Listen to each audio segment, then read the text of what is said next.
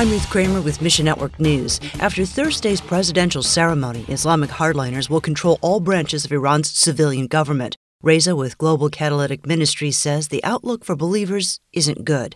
Iranian judges gave themselves more power over Christian cases on Friday. Believers could face even more legal persecution in the days ahead. So pray for strength and ask God to use believers to reach more Iranians for Christ. Elsewhere, Wycliffe Associates is using radio signals to support Bible translation work. Radio might be an older technology, but it's still very useful for ministry work around the world. Radio signals aren't monitored like the internet is. Tony Tafoni with Wycliffe Associates says they first started using radio in Papua New Guinea in areas of rough terrain.